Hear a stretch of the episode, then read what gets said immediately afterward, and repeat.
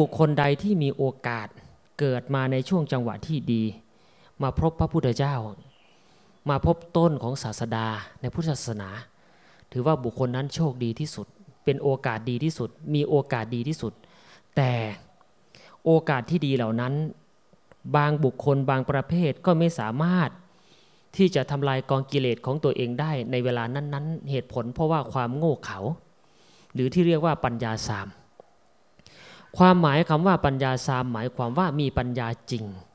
แต่เอาปัญญาไปใช้ในทางที่ผิดนั่นเอง เราเคยเห็นโจรบางประเภทป้นธนาคารขโมยของเขาก็ต้องใช้ปัญญาในการที่จะทำยังไงดี ถึงจะขโมยของนั้นได้ ถึงจะป้นจะจี้อย่างนั้นได้ ถึงจะคดจะโกงได้ ต้องใช้ปัญญา แต่นี้เราเรียกว่าปัญญาสามแต่ปัญญาทายทางธรรม คือปัญญาที่ส่งเสริม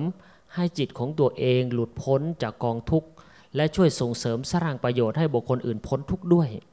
อันนี้คือคนปัญญาดีเป็นอย่างนั้นทั้งนั้นโอกาสจะมีก็ตาม แต่ถ้าไม่คว้าโอกาสของตัวเองไว้ โอกาสนั้นก็จะหลุดลอยไป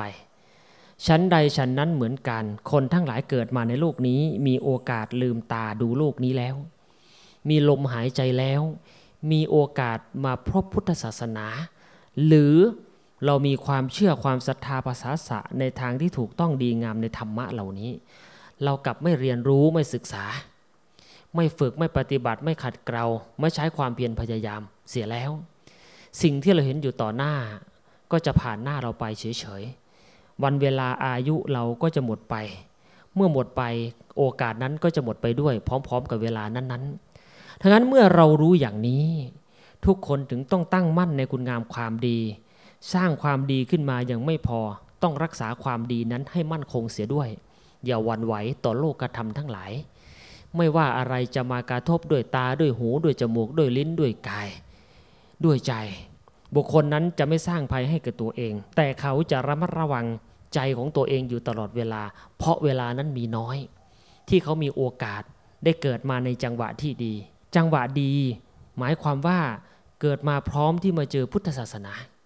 โอกาสดีเพื่อเขาสร้างโอกาสให้กับตัวเอง ตัวเขาเองนั่นแหละเปิดใจรับฟัง เปิดใจคิดพิจารณา เปิดใจหาทางออก เปิดใจแก้ปัญหา เปิดใจใช้ปัญญา